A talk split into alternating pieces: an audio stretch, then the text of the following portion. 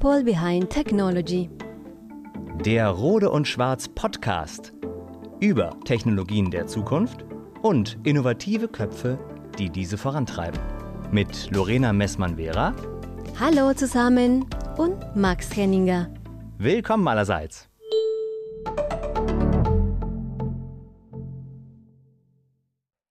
Der Weg ist das Ziel. Bevor jetzt irgendjemand reinruft, hey Max, 5 Euro ins Phrasenschwein, jetzt möchte ich ganz, ganz schnell reinschneiden und sagen, nee, ich weiß schon, der Weg ist nicht immer das Ziel. Ja, klar, manchmal gibt es so Situationen, in denen man sich auch denkt, nee, das Ziel ist das Ziel. Also das würde ich mir zumindest denken, wenn ich, so wie unser Gast, Trailrunning zu meinem Hobby zählen würde. Ja, dann wäre für mich definitiv sehr, sehr oft das Ziel auf so einer ultimativen Strecke. Ich darf an dieser Stelle auch gleich mal zitieren. Da haben wir unseren Gast im Vorfeld mal gebeten, ein paar Fakten über sich zu erzählen. Und hier hat er geschrieben, Fun Fact über mich, ich laufe 100 Kilometer, 5000 Höhenmeter am Stück und habe Spaß dabei. Und der letzte Zusatz ist hier freilich der entscheidende, er hat sogar Spaß dabei. Genauso steil wie die Wege beim Trailrunning verlief auch seine Karriere. Und heute wollen wir mal schauen, ob wir hier Parallelen zwischen diesen zwei Facetten finden. Kofi Annan pflegte zu sagen, man ist nie zu jung, um zu führen oder zu alt, um zu lernen. Den Satz passt genau zu unserem heutigen Gast, ein Mann, der mit 37 Jahren 2000 Mitarbeiter zum Erfolg führt. Seine charismatische Persönlichkeit, seine Kompetenzen und vor allem seine Leidenschaft für das er macht, machen ihn so besonders. Herzlich willkommen, lieber Florian. Schön, dass du hier bei uns im Podcast bist. Ja, hallo. Freut mich, dass ich dabei sein darf. Und uns freut es natürlich, dass wir bei dir sein können. Das Besondere heute Podcast on Tour. Wir sind im Werk Teisnach, dessen Werksleiter du bist und haben gerade eine Führung durch dein Werk bekommen. Gigantisch viele Hallen und vor allem eine gigantische Landschaft hier rundherum. Fällt dir das selber noch auf, wie schön das hier ist? Tatsächlich jeden Tag. Also wenn ich aus dem Büro rausschaue, aus dem Fenster, denke ich mir jeden Tag, wow, du kannst hier an einem Platz arbeiten, wo andere Leute Urlaub machen. Ich liebe diese Gegend, ich liebe die Berge und ich weiß das tatsächlich sehr, sehr zu schätzen und genieße jeden Tag den Ausblick aus dem Fenster. Mhm. Sehr schön. Wundervoll. Florian, wie viele Kilometer bist du schon diese Woche gelaufen?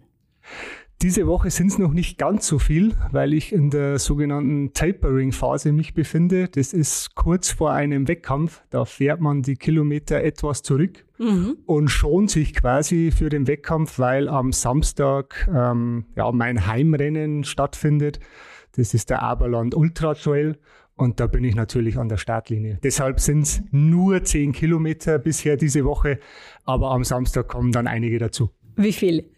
Am Samstag sind es 43 Kilometer mit 1600 Höhenmeter.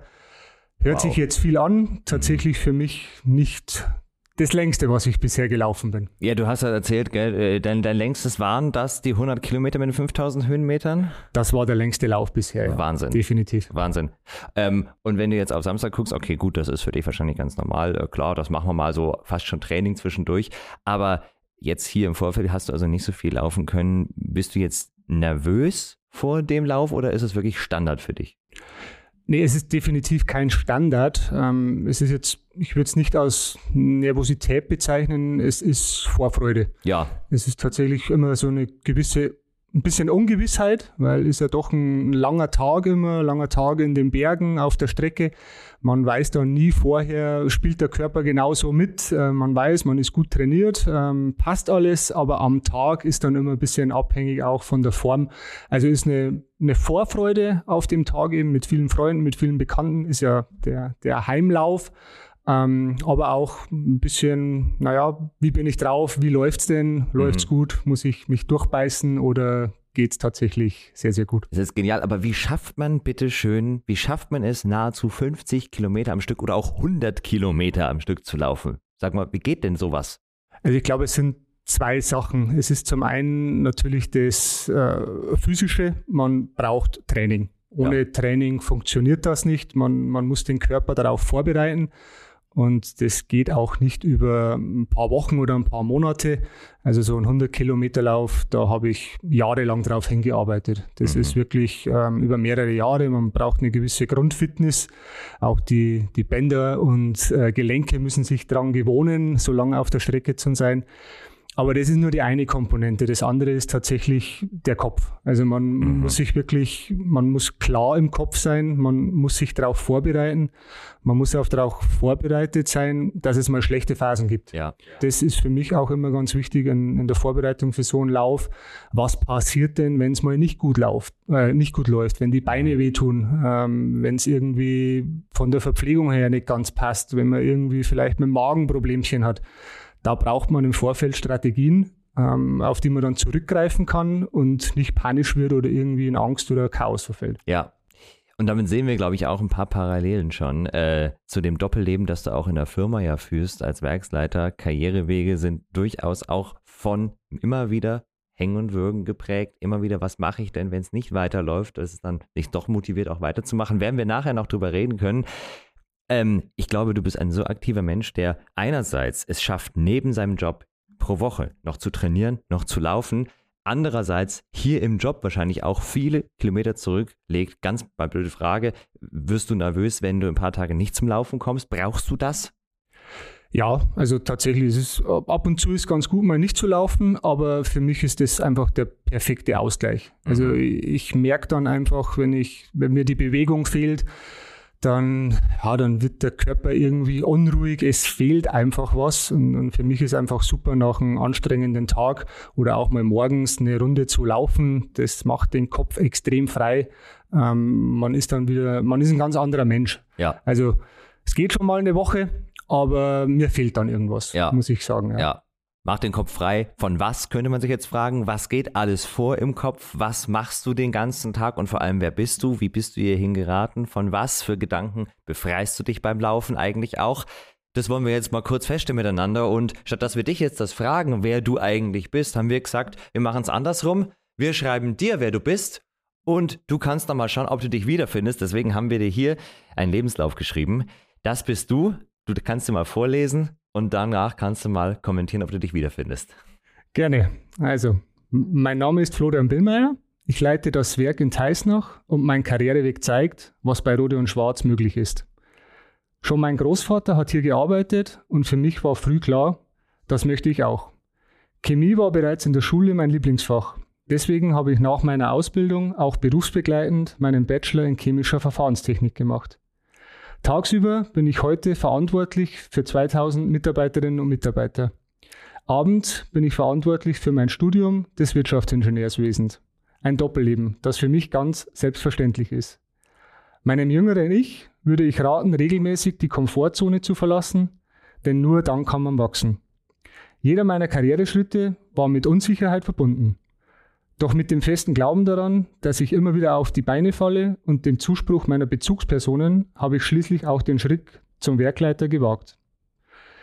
Nicht nur in meinem Arbeitsleben kann und muss ich mich auf andere Dinge verlassen, sondern auch bei meinem Sport, dem Ultra-Trail-Running. Mein 100-Kilometer-Lauf, den Berg hinauf gemeinsam mit Freunden, war der beste Beweis für mein Motto: Höchstleistungen vollbringt man durch die Unterstützung anderer. Na, findest du dich wieder? Da finde ich mich in vielen Sachen wieder. Das Doppelleben, weiß ich nicht, ob man das so unbedingt als Doppelleben bezeichnen sollte. Für mich ist das gehört irgendwo zusammen. Also das Doppelleben aus Wirtschaftsingenieurwesen und tagsüber gleichzeitig Werksleiter zu sein, ja. Genau, weil im Prinzip, ich bin ja immer eine Person, der Werkleiter ist auch abends noch der Werkleiter, also ist tatsächlich auch mal abends ein Thema, aber so im Großen und Ganzen, das passt ganz gut, da finde ich mich in vielen Sachen wieder. Aber es ist ja schon Wahnsinn, oder, dass man tagsüber hier Werksleiter ist und dann abends erstens noch die Kraft aufbringt und zweitens sich auch dafür, ich sage jetzt mal salopp, nicht zu schade ist, noch zu studieren, oder? Ja, das ist tatsächlich, ich sehe das nicht irgendwie als Zusatzbelastung, also speziell das zweite Studium war aus einer Eigenmotivation heraus. Das war aus dem Thema, mich hat das interessiert. Das war gar nicht mehr unbedingt so, ich muss das jetzt noch machen, dass der nächste Karriereschritt irgendwie laufen kann. Mhm. Das war aus Interesse, aus Eigenmotivation. Und dann geht's halt auch leicht. Also dann setzt man sich auch gerne mal hin und beschäftigt sich mit den Themen. Mhm. Und deine Kommilitonen, was sagen die, wenn du denen erzählst, übrigens tagsüber bin ich verantwortlich für 2000 Mitarbeiter, ist das völlig normal oder? Ja, da gibt's auch Leute, die in gewissen Führungspositionen sind mittlerweile. Also das ist ja ein reines Fernstudium auch, da wo man wirklich viele Möglichkeiten hat, das auch vielen Leuten die Möglichkeit bietet. Und da lernt man die verschiedensten Personen auch kennen.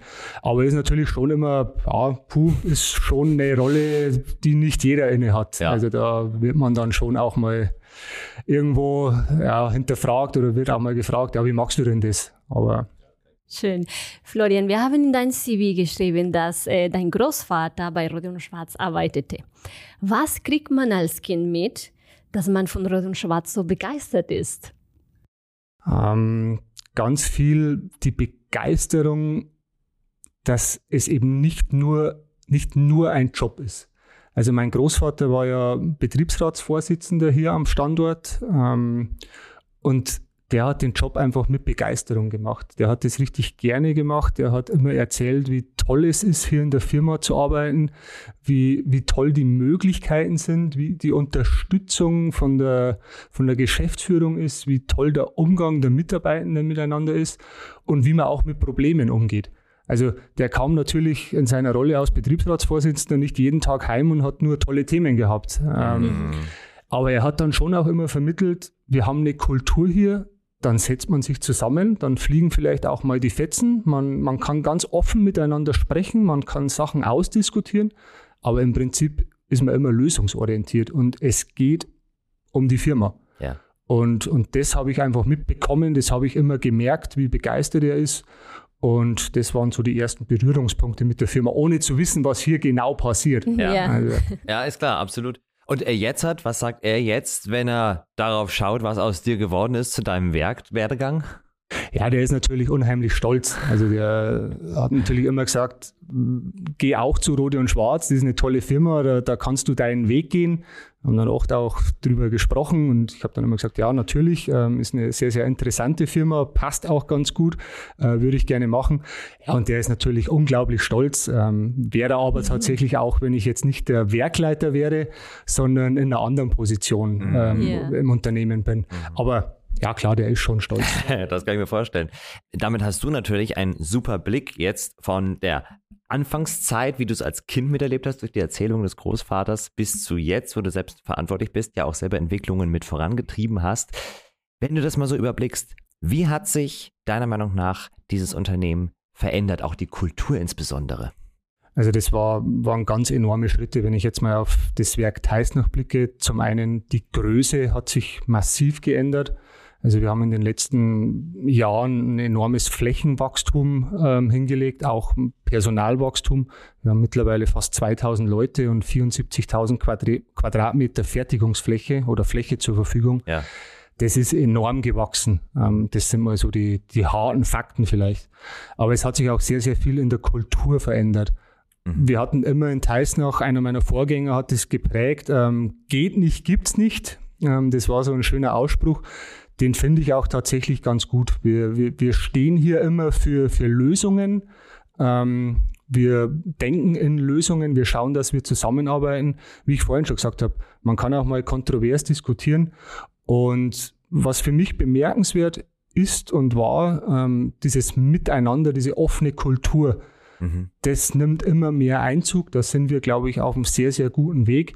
Wenn ich jetzt mal einfach rausnehme, wie die Werke auch zusammenarbeiten. Das war früher viel mehr von fast Konkurrenz geprägt. Da war einfach gar nicht so klar, wo läuft denn was? Und jeder Werkleiter hat dann auch geschaut, kann ich vielleicht hier irgendwo mein Werk am besten entwickeln? Genau, wir haben ja die Werke bei Rohde & Schwarz in Teisnach sind wir jetzt. Wir haben ja noch ein Werk in Memmingen und wir haben ein Werk im Wimperk. Das ist an der deutsch-tschechischen Grenze, aber noch im tschechischen Teil. Genau, und wenn ich jetzt sehe, wie wir da zusammen agieren, als Management-Team auch, die Werkleiter zusammen, alle Führungskräfte zusammen und die Mitarbeiter. das ist schon toll, was sich da entwickelt hat. Und das ist kulturell ein Riesenschritt nach vorne. Ja, absolut. Also das haben wir bei der Führung gesehen, einfach in diese Dashboard, einfach die Transparenz, das im Hinblick auf die drei Werke eigentlich da ist. Und das Transparenz ist eigentlich der Schlüssel, um alles, was Silos brechen bedeutet. Und das, glaube ich, ist ein wirklich bemerkenswert, dass du jetzt sagst, von Änderungen in der Kultur und in der Firma. Mhm. Ja. Und während sich hier in der Firma viel ändert, in der Kultur, hast du dich auch verändert, aber man merkt doch eine gewisse Beständigkeit. Großvater hat von Rohde und Schwarz gesprochen. Du bist bei Rohde und Schwarz geblieben. Du hast, glaube ich, korrigiere mich, hier deine Ausbildung gemacht? Richtig, im Werk Teisnach die Ausbildung begonnen. Genau. War für dich Firmenwechsel jemals ein Thema? Ja, war es tatsächlich mal. Ich hatte ja nach der Ausbildung mich dann relativ schnell dazu entschieden, den Techniker zu machen, also fachspezifisch. Und nach der Technikerausbildung gab es ein paar Angebote. Da habe ich mich mal zumindest damit beschäftigt. Ist aber dann relativ schnell klar geworden, dass eigentlich Rohde und Schwarz für mich der perfekte Partner ist und auch, dass die Region für mich perfekt passt und dass ich gerne hier auch bleiben würde. Und ich habe dann auch relativ schnell gemerkt, Rohde und Schwarz ist ja so vielfältig und man kann innerhalb der Firma so viel verschiedene Tätigkeiten ausüben und hat so viele Möglichkeiten, dass man eigentlich gar nicht wechseln muss. Und ich bereue das zu keiner Sekunde. Also ich bin total froh, den Weg so gegangen zu sein. Natürlich ist mal die Frage, will man mal was anderes sehen? Ja. Klar, habe ich mir auch gestellt. Aber wie gesagt, ich hatte dann die Möglichkeit, auch innerhalb der Firma viel zu wechseln. Und deshalb bin ich da absolut fein mit der Entscheidung. Ja. Und apropos, so vielfältig bei Rohde und Schwarz.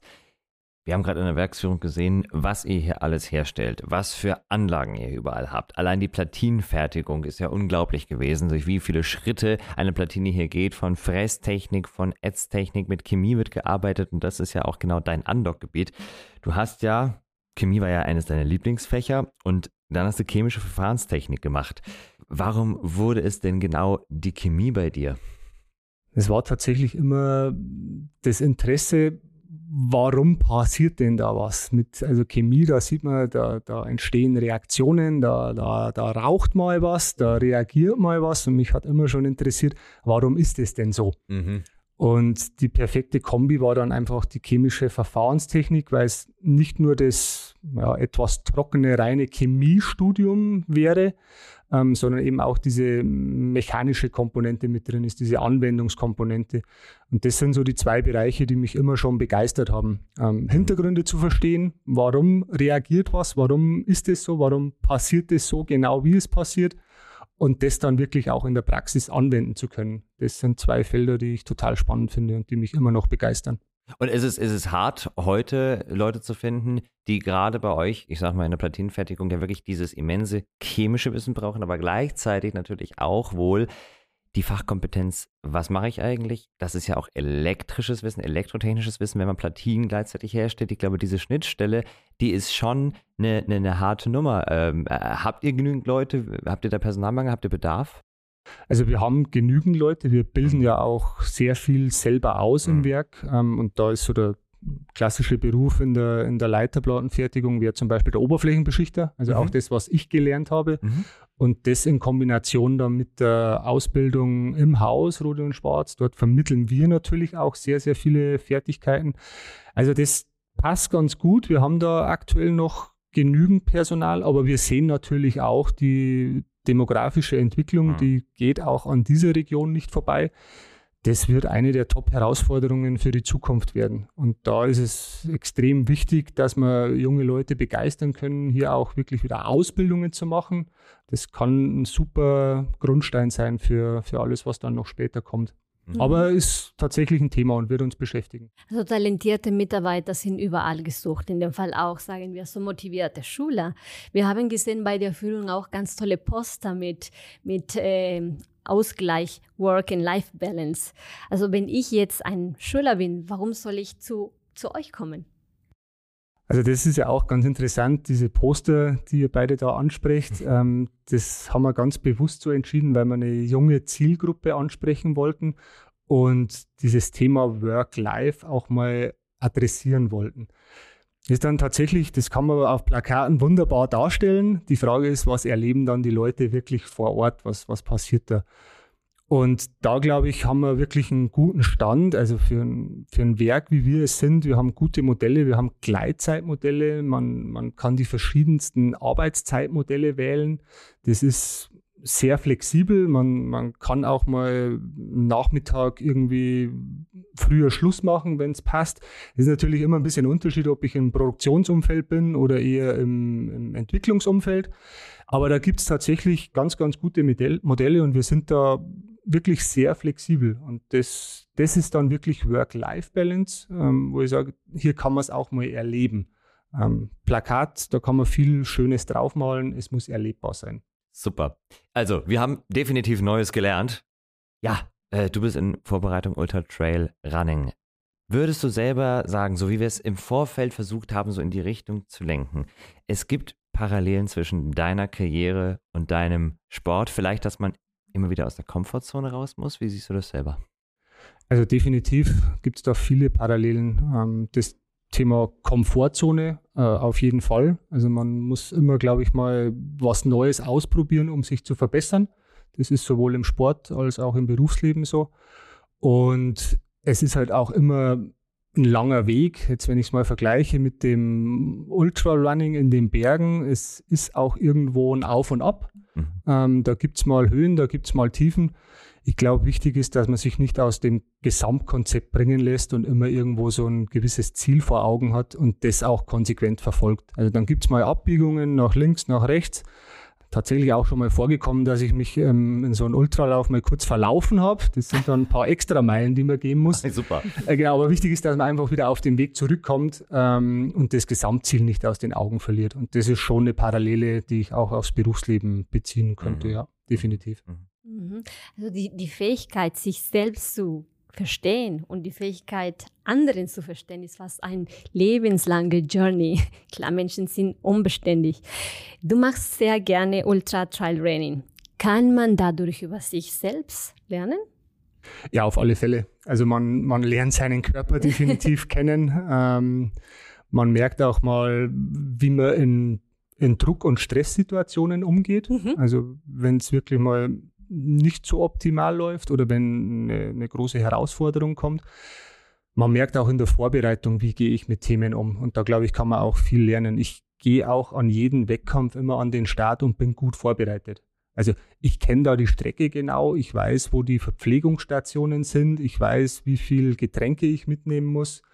Und das ist schon auch eine Parallele, wo ich sage, man muss sich vorbereiten, man muss einen Plan haben, weil wenn man einfach nur losläuft und gar nicht weiß, wie lang man läuft, dann könnte es eventuell mit der Verpflegung schwierig werden oder man muss zum Beispiel eine Stirnlampe mitnehmen, wenn man weiß, okay, es geht in die Nacht. Wenn man die nicht dabei hat, dann hat man ein Problem.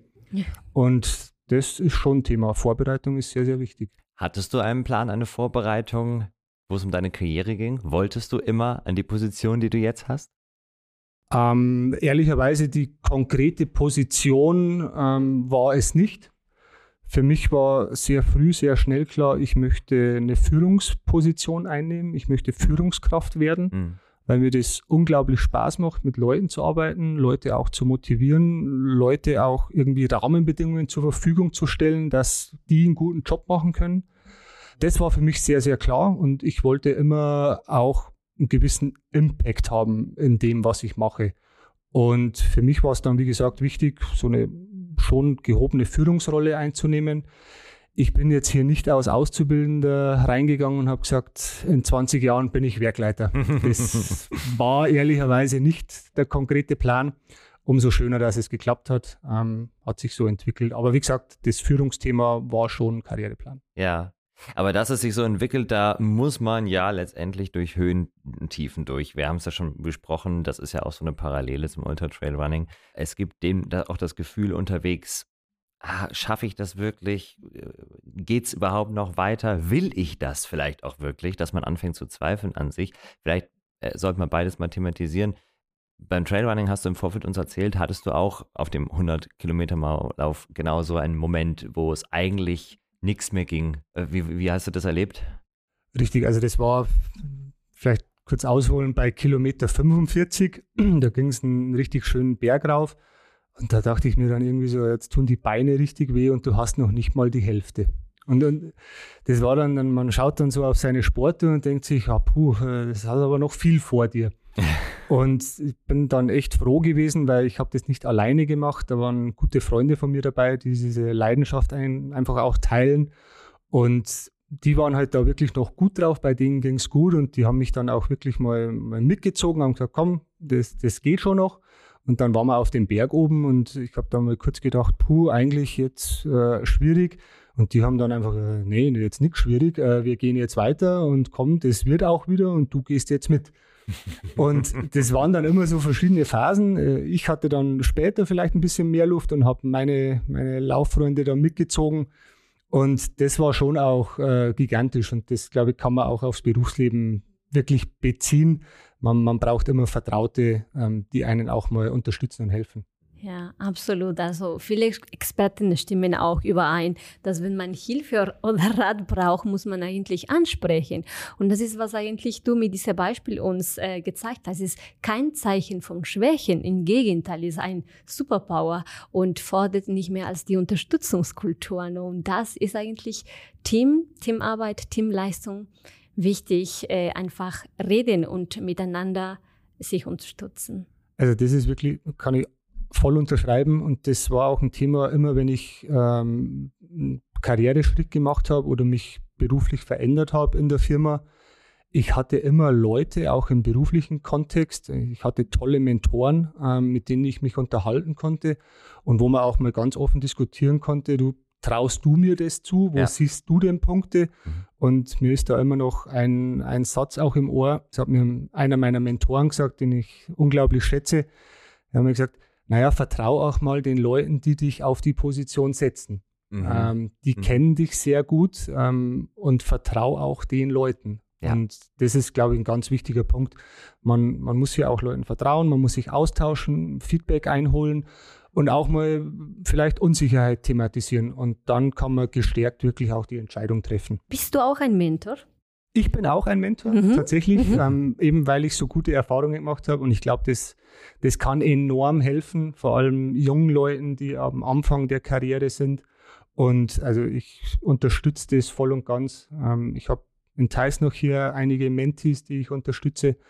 Und das gehört für mich auch dazu als Führungskraft. Man muss junge Leute unterstützen, denen Orientierung geben, denen auch Hilfestellung geben.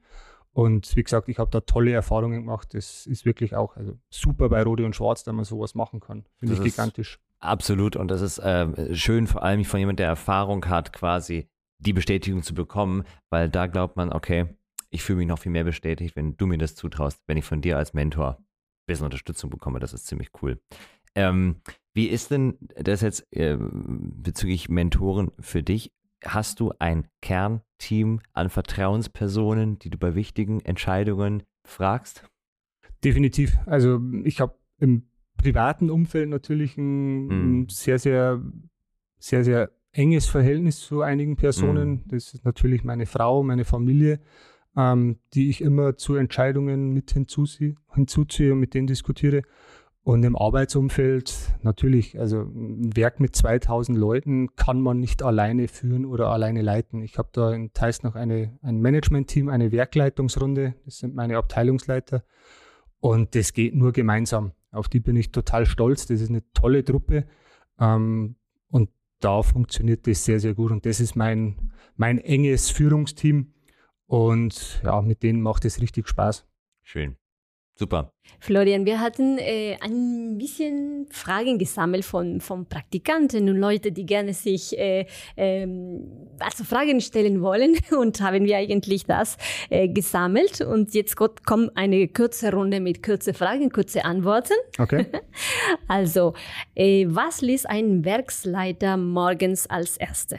Die Süddeutsche Zeitung, Logistik heute, der dynamische Arbeiter oder der Manager-Magazin? Handelsblatt. Okay. Sorry, war keine Möglichkeit dabei. Na gut, okay, Handelsblatt. Vielleicht die Kombi aus allem in irgendeiner Weise. Genau. Florian, was kannst du am besten? Oh, das ist eine tatsächlich schwierige Frage. Wenn ich jetzt auf den beruflichen Kontext beziehe, glaube ich, habe ich ein Talent dafür, Leute zu begeistern, Leute auch zu coachen, damit sie die richtigen Entscheidungen treffen. Sehr schön. Was macht dich nervös? Nervös werde ich, wenn ich Entscheidungen mit sehr, sehr viel Unsicherheit treffen muss. Ich glaube, man muss auch mal Risikoentscheidungen treffen, aber wenn die zu nebulös sind, das macht mich nervös, das mache ich sehr ungern. Was ist deine Hauptleidenschaft? Im sportlichen Kontext Trailrunning, ansonsten natürlich Zeit mit meiner Frau zu verbringen. Ich hoffe, sie hört den Podcast, dann fühlst du dich jetzt super. Darum habe ich das jetzt eingebunden. Wunderbar, ja. Genau. Ist aber tatsächlich so. Ja, was macht dich glücklich? Jetzt kann ich gleich anknüpfen, ja, auch Zeit mit meiner Frau zu verbringen. Mein Job macht mich glücklich. Und auch zu sehen, hier arbeiten zu können, wo andere Urlaub machen. Also, dass man das verbinden kann, die Regionalität, der Job. Also, mein Leben macht mich glücklich. Was soll ich lesen? Hast du einen Buchtipp? Was soll ich lesen? Gute Frage. Jetzt muss ich mal kurz überlegen, was so die letzten Bücher gewesen sind. Mhm. Fordern und Fördern finde ich ein ganz, ganz gutes Buch. Das habe ich vor kurzem mal gelesen. Da geht es um das Thema eben auch Führung. Wie man Leute dazu auch befähigt, sich selbst zu führen und selbst Entscheidungen zu treffen. Ist ein sehr, sehr gutes Managementbuch, wie ich finde. Das kann ich empfehlen. Super. Und was ist deine Motivation? Motivation, glaube ich, bin grundsätzlich ein Mensch, der was bewegen will. Ich möchte, wenn ich was anpacke, dann will ich, dass was vorangeht. Und ja, das Thema was bewegen, irgendwo auch Fußstapfen zu hinterlassen, das motiviert mich. Und letzte Frage, was ist für dich Entrepreneurship? Das ist, was ich hier im Werk tagtäglich erlebe. Wenn sich Mitarbeiter wirklich damit beschäftigen, wie kann ich meinen Job bestmöglichst machen? Und das ist für mich auf allen Ebenen. Für mich ist jeder Mitarbeiter extrem wichtig und jeder Mitarbeiter kann einen Beitrag leisten, Rohde & Schwarz erfolgreich zu machen. Und ja, das ist für mich unternehmerisches Denken. Das ist in allen Ebenen. Wunderbar. Perfekt. Dankeschön. Herrlich. Ja, absolut. Florian, ein anderer grundsätzlicher Einfluss für dich war Sport, also Mannschaftssport, Fußball konkret. Du liebst diesen Sport mehr und also du wolltest eigentlich Profi werden. Ja? Welche Lehren ziehst du daraus, die du heute als Leader und Teamplayer innerhalb des Unternehmens begleiten? Also muss ich vielleicht ein bisschen erzählen, Fußball war so meine Jugendleidenschaft und ich war immer Torwart und deswegen bin ich jetzt auch Ultraläufer, weil ich muss all das nachholen, was ich als Torwart nicht gelaufen bin. Also das sagen mir meine Kumpels immer. Ja, genau. Fußball war tatsächlich eine Leidenschaft und ich glaube, ich hatte da auch ein gewisses Talent. War für mich zum einen das Thema Mannschaftssport, also dass man da wirklich nur gemeinsam erfolgreich sein kann. Das hat mich immer begeistert, aber es braucht auch gewisse Charaktere in so einer Mannschaft, die vorangehen. Und das hat mich schon geprägt, dass ich gemerkt habe, okay, man braucht die sogenannten Führungsspieler, dass es vorangeht. Und du hast gesagt, ja, ich wollte mal Profi werden. Das war immer irgendwie so ein Wunschgedanke. Und hat dann tatsächlich auch mal ein, zwei so Möglichkeiten an den Profisport im Juniorenbereich mal ranzuschnuppern. Das waren tolle Erfahrungen, aber da wurde mir dann schon auch klar, naja, das ist schon auch sehr unrealistisch und risikobehaftet und habe dann doch auf die berufliche Karriere mich fokussiert. Auf jeden Fall hast du dich für deine Leidenschaft entschieden, hast du Chemie in der Schule schon so gerne gemacht und das eigentlich hat dich geführt, wo du bist heute. Richtig, wobei die Chemie tatsächlich jetzt immer weniger ist im beruflichen Kontext. Aber da ändern sich einfach die Aufgaben, ist trotzdem noch eine meiner Leidenschaften. Aber ja, der Weg war tatsächlich sehr, sehr spannend, waren viele Tätigkeiten, aber mir macht es riesen Spaß, was ich jetzt auch mache, auch wenn es nicht mehr so viel mit Chemie zu tun hat. Genau, du hast gesagt, Mannschaftssport war sehr wichtig, auch hat dich ausgeprägt. Du hast 2000 Mitarbeiter. Wie viel davon kennst du persönlich? Ach, ich würde sagen, dass ich tatsächlich noch sehr, sehr viele kenne. Das ist jetzt die Frage, wie definiert man persönlich. Also ich kenne natürlich nicht jeden Einzelnen mit Namen, aber ich habe natürlich auch einige Positionen vorher schon gehabt. Also ich glaube, dass ich zumindest, wie sagt man im Bayerischen Wald, gesichtsweise kenne ich die meisten Mitarbeiter noch. Also ich kann das schon einigermaßen zuordnen und wirklich persönlich, also es geht schon in die Hunderte, wo ich sage, da kenne ich auch den Namen noch. Mhm. Weil ich bin ja 20 Jahre im Unternehmen, im Werk und da lernt man natürlich auch viele Menschen kennen und die bleiben dann natürlich auch im Gedächtnis, weil die haben einen natürlich auch geprägt. Ich kenne ja viele Leute, die haben mich als Auszubildender erstmal aufgenommen und haben mir erklärt, wie die Produktionswelt bei Rohde & Schwarz funktioniert. Ja, Mensch, Florian, so langsam kommen wir auch zum Ende dieses Podcasts. Wir haben viel erfahren über Parallelitäten von Karriere und herausfordernden Situationen im Trailrunning. Was mich jetzt noch interessieren würde, denk noch einmal dran zurück, wie früher dein Großvater dir erzählt hat von Rohde & Schwarz. Und jetzt bist du in dieser Position. Was würdest du gerne dir selbst sagen, als Fünfjähriger, wie du ihm zugehört hast? Hör auf deinen Großvater, der alles, was er dir erzählt, ist tatsächlich so. Genau das ist das Thema. Du hast alle Möglichkeiten hier am Standort. Probier auch mal was aus, das hat er auch immer gesagt. Schau, dass du das findest, was zu dir passt. Es ist auch nicht schlimm, wenn du mal was ausprobierst und sagst, okay, das war es nicht. Du kriegst trotzdem volle Unterstützung. Und da würde ich wirklich sagen, glaub es meinem fünfjährigen Ich. Geh deinen Weg. Probier Sachen aus, probier dich aus, geh ab und zu mal aus der Komfortzone raus, mach auch mal was, wo vielleicht nicht ganz so sicher ist oder was sehr neu ist für dich. Und das sind so die, glaube ich, wichtigen Botschaften. Sehr schön. Können wir beide mittragen. Ja. Wundervoll. Florian, von meiner Seite vielen herzlichen Dank, dass du bei uns, wir bei dir, wir bei uns allen gegenseitig waren. Und jetzt freue ich mich darauf, dass wir miteinander nochmal ein bisschen ein zentrales Stück von eurem Werk hier besichtigen dürfen, nämlich das Betriebsrestaurant. Das soll nämlich sehr, sehr gut sein, da freue ich mich drauf.